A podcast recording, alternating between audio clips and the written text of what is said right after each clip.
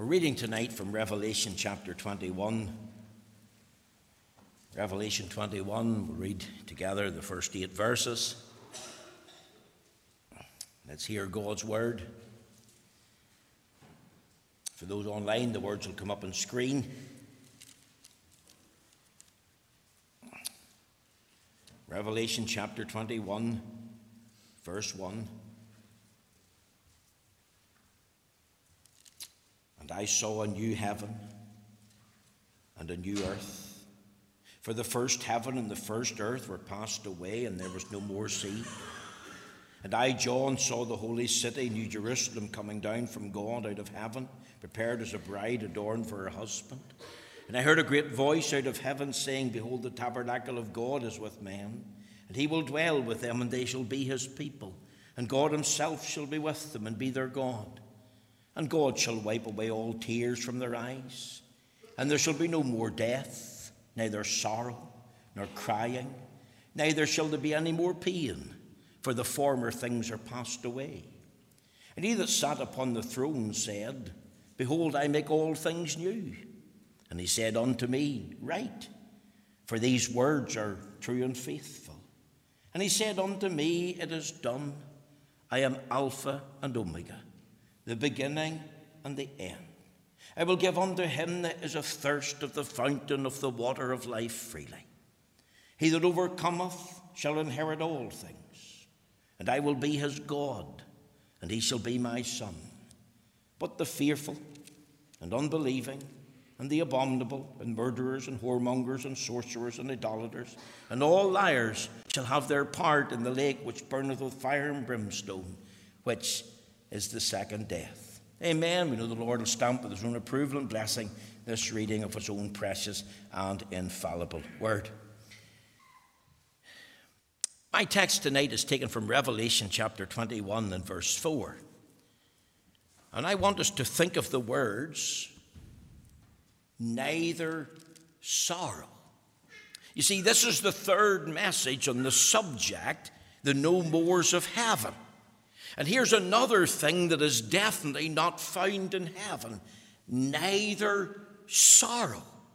That literally means no more sorrow. And I asked myself the question as I looked at those two words why is there no more sorrow in heaven? And I was thinking, of course, of the fact that we live in a beautiful world, a world that has fallen into a state of sin and misery. And yet, this world is a very beautiful place. Let's think of the most beautiful places in the world that you could visit. Here's the top of the list the Giant's Causeway in North Antrim. Sure, there's no greater place than the North Antrim coast, and the young people are looking forward in the month of August to going there.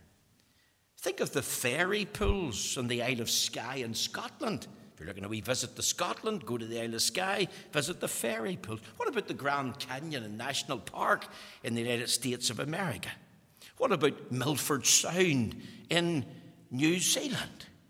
What about the Amazon rainforest that um, Brother Bill Woods has experienced and Pastor Victor Maxwell mentioned here last Sunday evening?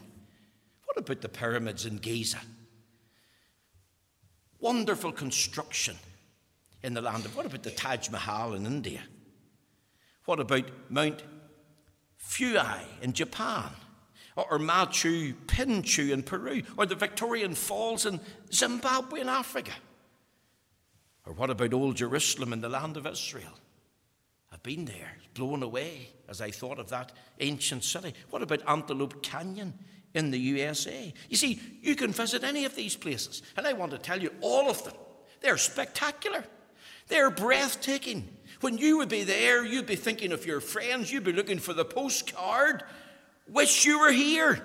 Now, any of these one places, and all of them combined, they peel into the shadow, they peel into insignificance in comparing to the glories of heaven. What is heaven really like? I, I was sitting in the we study in the bedroom where, where Rose has me, and I was thinking last night of the death and burial of our dear friend James Lowe. I, I was thinking of him at 1120, because that's the very moment he died. Uh, I sent out a wee text to the family. One week in heaven tonight. And you know, I was thinking if James Lowe could send us a message, maybe a postcard, if he could get a message out of glory, what would it be? Well, surely it would be this I wish you were here. I wish you could see this. This is beyond our wildest dream and imagination. You see, the Bible says in 1 Corinthians and in uh, chapter um, uh, 2 and in the verse 9, listen to the word of God. This is what it says. But as it is written, I have not seen nor ear heard, neither hath it entered into the heart of man, the things which God hath prepared for them that love Him. Heaven is a place of no mores, no more sea, no more death, no more sorrow. And one of the reasons it's beautiful and spectacular, so different from earth, is there's no more sorrow. That's what we're going to think about, right? We have 20 minutes. The reality of sorrow has been removed. That's the first point. When it says neither sorrow, learn this the reality of sorrow has been removed. There's 101, sorry, 108 references in the Bible to the word sorrow. That's a lot. What is sorrow? The, the biblical definition is this it means an uneasiness or pain of mind which is produced by the loss of something good produced by a frustrated hope, produced by the loss of happiness, produced by the ability to grieve. Now, that's a very good working definition of what sorrow is. And every time it's used in the Bible, 108 references from the first reference Genesis 3:16 to the last reference Revelation 21 and 4 that's the meaning that we should be thinking about an uneasiness or pain of mind which is produced by the loss of something good, produced by a frustrated hope, produced by the loss of happiness, or produced by the ability to grieve. You see, why is there 108 references to sorrow in the Bible? If that's the true meaning and concept and experience of sorrow, then why is it mentioned 108 times? I already told you the first reference is Genesis 3 and verse 16. Uh, listen to these words. And unto the woman he said, I will greatly multiply thy sorrow and thy conception. In sorrow shalt thou bring forth children, and thy sorrow shall be to thine, and thy desire shall be to thine husband, and he shall rule over thee. And unto Adam he said, Because thou wast hearkened unto the voice of thy wife, and hast eaten of the tree of which I commanded thee, saying, Thou shalt not eat of it, cursed is the ground for thy sake. In sorrow shalt thou eat of it all the days of thy life. You see, this sorrow, this multiplication of sorrow to the woman in childbirth, and there's two mentions of sorrow here Genesis 3:16, Genesis 3:17 the very first mention of it and the second mention of it is in connection with sin. You see, sorrow is the result of sin. It was part of God's punishment to, to Adam and Eve. They both had died spiritually, they both had become sinners by nature. Uh, they were also now sinners by practice. And, and as a result of their fall into a state of sin and misery, God said to the woman, Your sorrow will be multiplied in childbirth. And some of you who have given birth to children, the women folk, know the pain of childbirth. And not only that, experience a time of pain and anguish and, and crying out, but to Adam, the ground was to be cursed, and he was to eat his bread by the sweat of his brow, and he would have sorrow even in the labour of the ground. And to me, that's a messenger.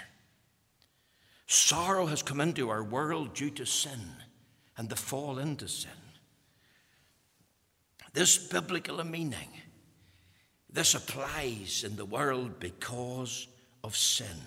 All the sorrow in the world, from the first mention of sorrow to the last, is for a rich variety of reasons can be all traced back to this ultimate cause, to the fall into sin. You see, in the journey of life, every one of us, saint or sinner, is going to know and experience sorrow. Man that is born of woman is a few days and full of trouble as the sparks fly upward. And that trouble will bring sorrow into the heart of mind. It will be produced by a loss of something good. There'll be a frustrated hope along the way. There'll be a loss of happiness. There'll, there'll be the, the experience of grief. And that will bring sorrow to your heart and mind. Turn over there to John's Gospel. Uh, look with me for a few minutes at um, John chapter 16. The Lord Jesus is speaking to his disciples. He's already said to them, verse 17, then some of his disciples among themselves, What is this that he saith unto us, A little while, and ye shall not see me? And again, a little while, ye shall see me, and because I go to the Father. And, and they said, Therefore, what is this that he saith, A little while? We cannot tell what he saith. You see, here's the eve of the crucifixion. And the Lord Jesus knows their fears and doubts. And he has reformed them in a little while, you'll not see me. And they're wondering, what on earth does that mean? Where's he going? And, and then again, in a little while, you will see me. So he's going to go away somewhere and he's going to come back again. What does this all mean? And they're questioning. And here's the, the sorrow not of sin, but here's the sorrow of saints. A little while you will not see me is a reference to his death and crucifixion on the cross. And then a little while ye shall see me, I believe, is a reference to his resurrection. And if you look with me at verse 20, or John 16, verse 20, Verily, verily, I say unto you, that ye shall weep and lament, but the world shall rejoice. And ye shall be sorrowful, but your sorrow shall be turned into joy. Ye shall weep and lament, ye shall be sorrowful, but your sorrow shall be turned into joy. Here in the journey of life, due to sin, the disciples entered into the deep valley of pain and woe and anguish. Cruel men were going to crucify their Lord, they were going to put him to death. I trust you've never seen the Passion of Christ. I have no desire to. I wouldn't recommend it, I wouldn't advocate it. But in our mind, I've tried to imagine what brutality and what barbarity was meted out to Christ in the horrible death of crucifixion. And I have no doubt that to witness that as the disciples did, it would have filled their hearts and minds with immense sorrow. They, they have murdered our Lord, they've put him to death. And you think of the impact of the physical sufferings uh, uh of Christ uh, and the sorrow that it brought into the hearts and minds of the disciples. He says, Ye shall be sorrowful.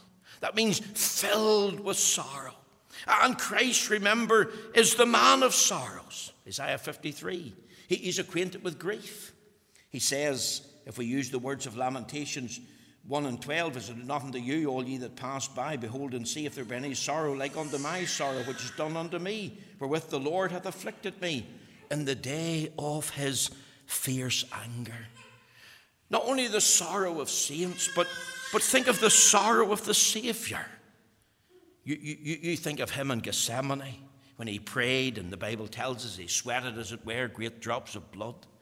You, you think of the sorrow of Christ in Gabbatha, the judgment hall where he's unjustly tried, where he's beaten, where he's accused, where he's scourged, where they plait the crown of thorns and crush it onto his lovely brow.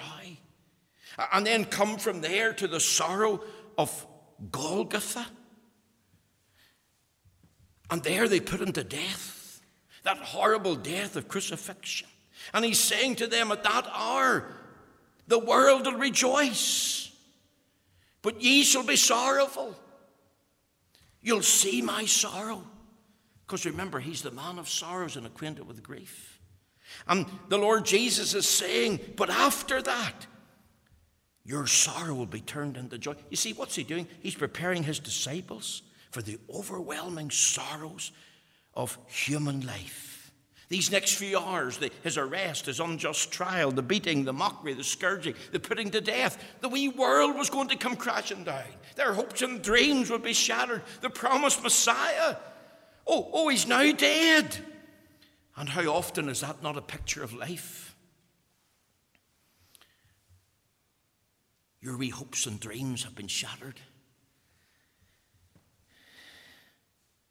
Your wee world has come crashing down.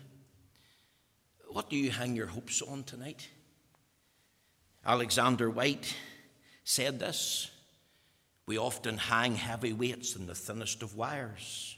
Do we not hang our hopes on fragile things, uncertain things, transitory things? We hang our hopes on health. We, we hang our hopes on wealth. We hang our hopes on family. We, we hang our hopes on a few good mates. We, we, we hang our hopes on our homes. But that's not the real and the proper foundation for hanging our hopes on, because that's not the real foundation for lasting joy. It's totally inadequate. Jesus said, But your sorrow shall be turned into joy. In a little while you'll see me. And what was that seeing of Christ the second time? It was the doctrine of the resurrection. One for his death. In a little while you'll not see me, but another little while you will see me. It's the doctrine of the resurrection. And you see, we will have sorrows in this fallen world. And when our loved ones are taken, and death comes unexpected, and we're plunged into a state of grief and sorrow, and, and the sting of grief comes, what will you do? Could I remind you to expect bereavement? And when death takes place, there'll be a range of emotions. One of those emotions is numbness. That's a common feeling. In the early stages, there's almost like denial and disbelief and confusion, shock, sadness, anger, guilt, and despair. We may not even be prepared for the intense duration of these emotions. Your mood can change. All of a sudden, you're happy and joyful, and the next, you're downcast and you're depressed. That's all normal. That's all healthy. There, there's nothing unscriptural. There, there's nothing um, unspiritual about feeling sorrow. Why? Because Jesus was the man of sorrows and acquainted with grief. Another thing we should do when we experience bereavement is have time out for ourselves. You'll never stop missing your loved one. You will find it hard to accept. A major loss has come. And that grieving outward is an expression of that loss. And when you grieve, you'll experience physical difficulty. You'll experience grief psychologically. Do you know the experts? They, they talk about four stages of grief accepting loss as real, two, experiencing the pain of grief, three, adjusting to life without your loved one, Thor putting energy into a, a new life or, or, or something new uh, to maximize their memory. But I've added a fifth, and it's this the grief of God's people is different from the world. You, see, over there in um, 1 Thessalonians, in 1 Thessalonians chapter 4 and verse 13, uh, Paul says this, But I would not have you be ignorant, brethren, concerning them which, is, which are asleep, that ye sorrow not even as others which have no hope. Do not sorrow like those who have no hope. Remember the hope in Christ. Remember the hope of the gospel. It's not ungodly to grieve. But in these stages of grief, let's remember the grief of God's people is different from the world. Let me tell you this little story. Campbell Morgan, Welsh preacher, Congregational Church, when he was 30, there was the loss of a little daughter in the family. His wife was heartbroken, and so was he. 40 years later, he's preaching um, on the subject of Christ raising Jairus' daughter. He mentioned the loss of his little girl. Despite prayer, the little girl wasn't healed. And he said this She has been with him in his heart and mind for all these 40 years. And he said, As we measure time here, I have missed her every day. And what has sustained me these 40 years? Only believe the strength of my Redeemer, the security of his resurrection, the sweetness of reunion to come. I have believed in that. He wrote in his diary six months after the little girl died, he was 31 at the time, Psalm 23, verse 6 Surely goodness and mercy shall follow me all the days of my life. And I will dwell in the house of the Lord forever. And then he wrote after that verse, There are no accidents with him. We are all under the Father's government. He felt the strength of that loss every day for 40 years. And yet he also felt and knew the sustaining grace of God as he believed in the Redeemer, the resurrection, and the day of reunion. You see, godly men are not immune from sorrow. The Lord Jesus was not immune from sorrow. That's why they called him the man of sorrows and acquainted with grief. And you need to fill your mind with who Christ is and what he's done his resurrection, his return, the restoration of all things, a new heaven and a new earth. There's the sorrow of the Word of God. But there's also the sorrow of the world, a sorrow because of sin, a, a sorrow that is worldly. How many people are too worldly to repent? I heard about a young woman. She was troubled about her sin and salvation. She was troubled about her soul. She wanted to be saved. She was 18. She was attending a gospel mission, and one particular night, midweek, she was talking to the preacher, and he said about coming on Friday night, mentioned the young people and those that were taking part.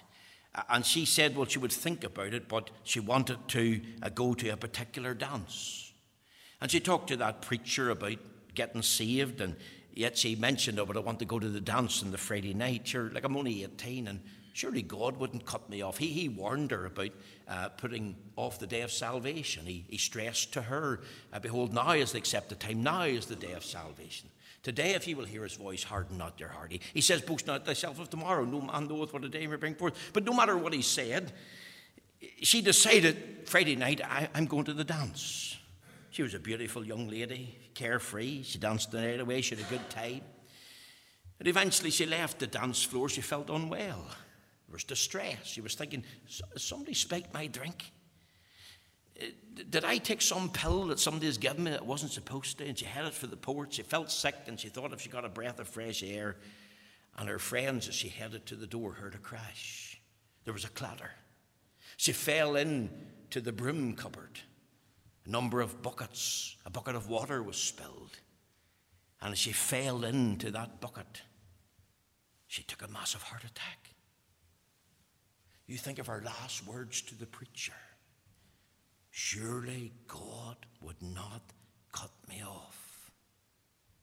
And yet at 18, having spoke to the preacher about her sin, about her soul, about getting saved, while there was sorrow in her heart for her lifestyle, it wasn't a sorrow unto repentance, unto life. Listen to the word of God over there in 2 Corinthians chapter 7 and in the verse 9 we read these words written under the pen of the Apostle Paul by the Holy Spirit. And I rejoice not that ye were made sorry, but ye sorrow to repentance.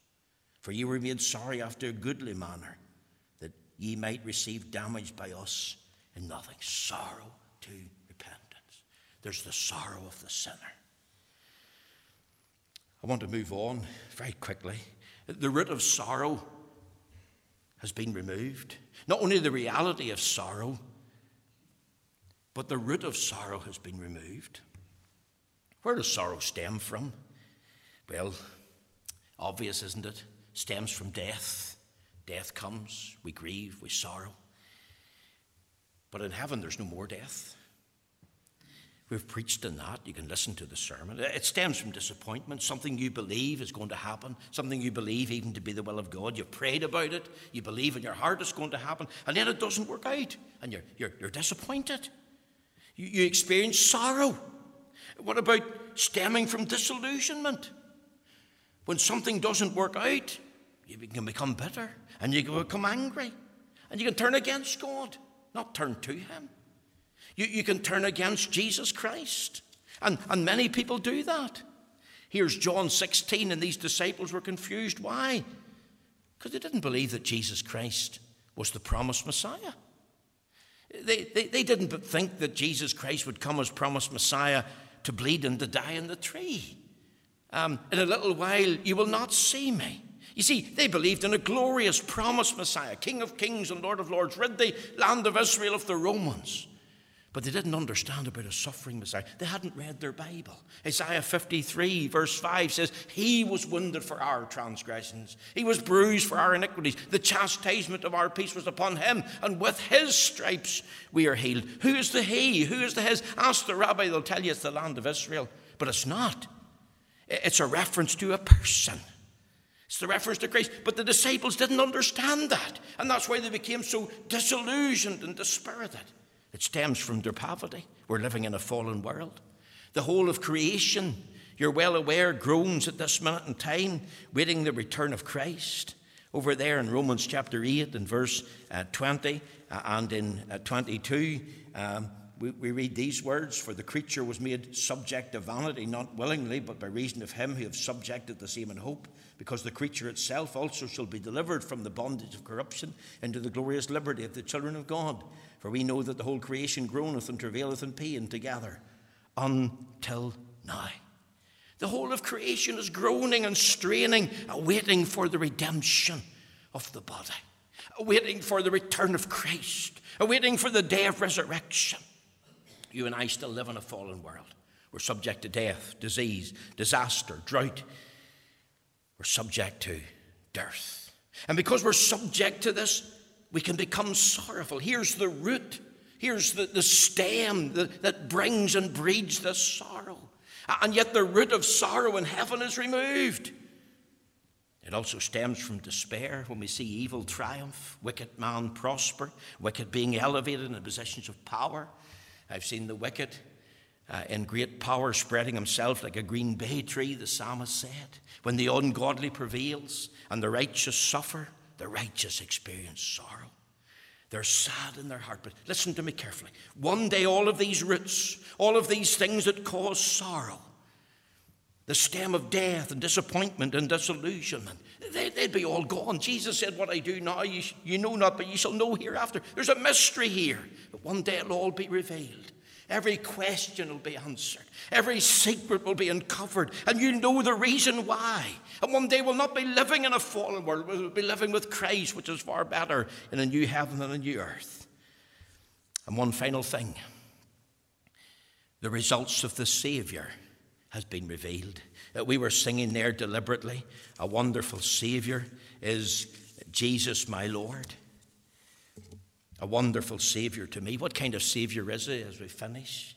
You see, he's a sensitive Savior. Do you know that the Bible says he's a man of sorrows and acquainted with grief? Isaiah 53, verse 3. The Bible tells us that a bruised reed and a smoking flax he will not quench. Isn't, aren't we amazed that he bears with us? You see, we're like sheep, we're prone to wander. And yet the Bible calls us his own sheep. And we're so slow to learn and understand. And yet he graciously and patiently bears with us as the good shepherd. And as sheep, we're wayward, and as sheep, we're, we're, we're, we're weak, as we said this morning. But also, we're worth something to Christ. When you read the Gospels, how he took the time and time again to explain and teach his disciples, that's what he was doing in John 16 in the upper room, in the eve of the crucifixion. He told them, You're going to experience a short season of sorrow. But he's not cold toward them.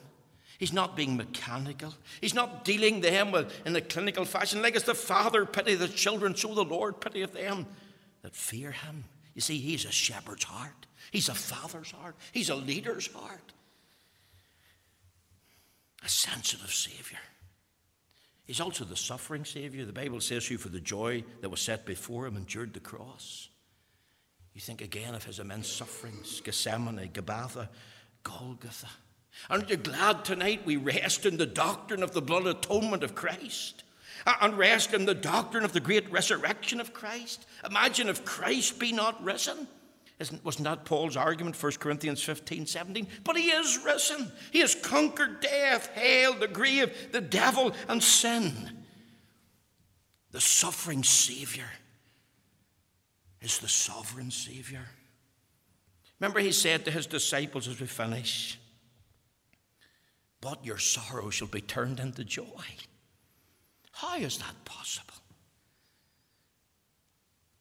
How can a sorrowing man smile even in the face of trial and trouble?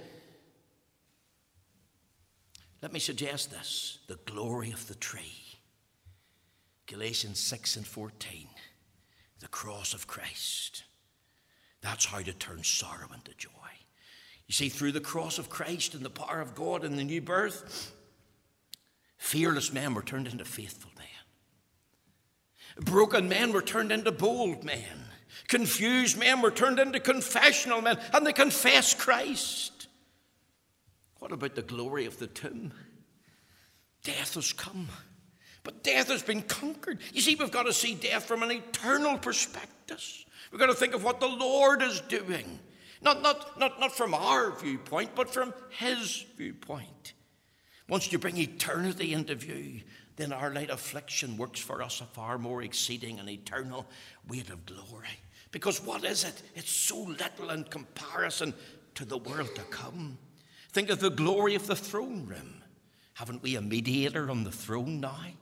Isn't the slain lamb in the midst of the throne, seated with the Father? And he prays for us on his merits, not ours. And I'll tell you one final thing, our time is gone. He's an all sufficient Savior.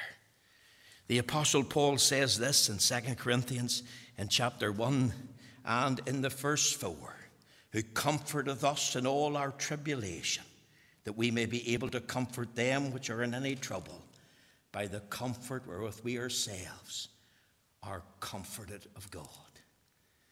He's a, a sufficient Savior. And I tell you tonight, He loves you. I tell you tonight, He died for you. I tell you tonight, He calls out to you. Come unto me, all ye that labour and are heavy laden. He wants you to be saved. Do you want to be saved? Have you a desire? Are you like that young girl? You know about your sin. You know you've got a soul. You know you need to be saved.